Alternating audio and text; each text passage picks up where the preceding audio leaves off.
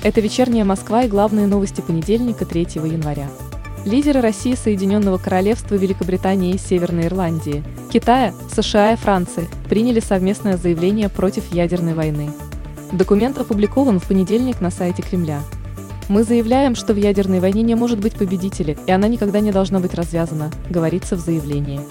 Стороны подтвердили, что их ядерное оружие не нацелено друг на друга или на третьи страны.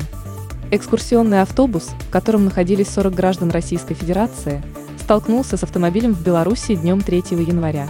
Авария произошла на 120-м километре автодороги М8.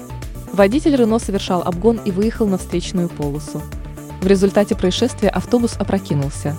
Водитель легкового автомобиля погиб на месте. В белорусском Минздраве уточнили, что в аварии пострадал 41 россиянин, шестеро из них находятся в тяжелом состоянии, 18 в состоянии средней тяжести, остальные в легком. Среди пострадавших четверо детей. Всех доставили в областную клиническую больницу Витебска. На помощь туда выехали хирурги и травматологи республиканского уровня. Эксперты предсказывают неравномерное подорожание алкоголя в 2022 году. По данным специалистов, с нового года акциз на крепкую алкогольную продукцию повышается на 4 рубля 60 копеек.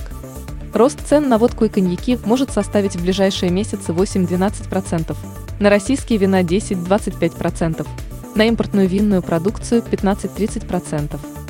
Пиво подорожает меньше всего, кроме отдельных сегментов рынка. Москвичам предсказали взрывное потепление после 5 января. По прогнозам синоптиков, от ночных минус 11 и 13 градусов температурные показатели вырастут до 0 градусов в дневные часы. При этом потепление будет сопровождаться мокрым снегом и снежными заносами.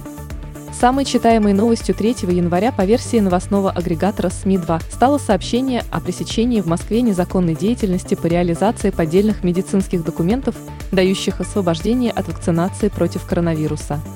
По данным МВД, на северо-западе столицы ранее неоднократно судимая 50-летняя женщина и ее 25-летняя сообщница продавали поддельные медотводы от прививок.